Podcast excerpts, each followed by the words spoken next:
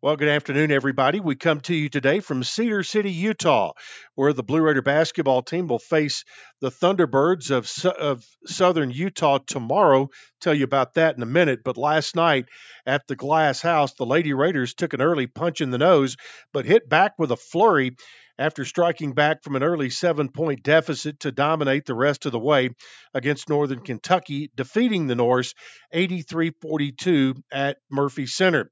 After the Norse made their first four shots of the game to take a 9 2 lead, the Blue Raiders countered with an 8 0 run entirely on the back of Yulia, Yulia Grabovskaya, who scored eight straight points off the bench while dominating the offensive glass to take the lead for Middle Tennessee. A trio of three pointers, one from Savannah Wheeler and two from Jalynn Gregory, set the Lady Raiders up with a seven point lead after one quarter and set the tone for the rest of the night at the Glass House. Middle picks up their 10th win of the season against just three losses. Next up, after some time off for the holidays, Middle will hit the road to complete the final leg of the Conference USA WAC Challenge, traveling to Grand Canyon University in Phoenix on December 30th. That will be a 3 o'clock Saturday afternoon tip off for that ball game. Mention the men are here in Cedar City to take on Southern Utah. Tip off tomorrow night is at 7:30. The Blue Raiders traveled in from uh, Oakland, California yesterday, got in last night, had about an hour and a half practice the last evening. They'll practice about two hours tonight, and then a game day workout before the ball game tomorrow night at the America First Event Center on the Southern Utah campus. We'll have the broadcast beginning at 7 o'clock Central Time with countdown to tip-off and the game beginning at 7.30. Turning to football, Coach Derek Mason has hired Cornelius Williams as the new wide receiver coach for the Blue Raiders. He comes from uh, the University of New Mexico, but was a player at Troy.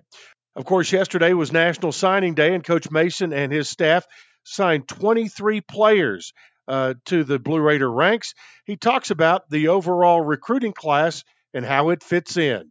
Now, you know, as I take a look at this class, I, I, I look at um, some things that we really wanted to focus on. We wanted to focus on speed, uh, height, length, athleticism, physicality.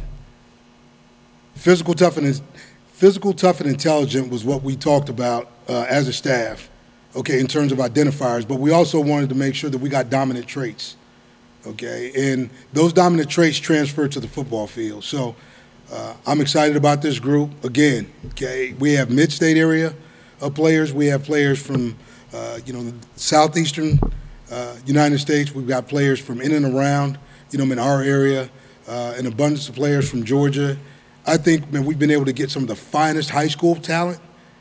Uh, you know, as you look at our roster, and then you couple that with being able to get some portal impact players, as well as some um, physical, talented, uh, and long junior college players. This is this is the model for us, and this early signing period uh, showed that we can uh, push ourselves in the idea that in order to go places we've never been, we have to do things we've never done.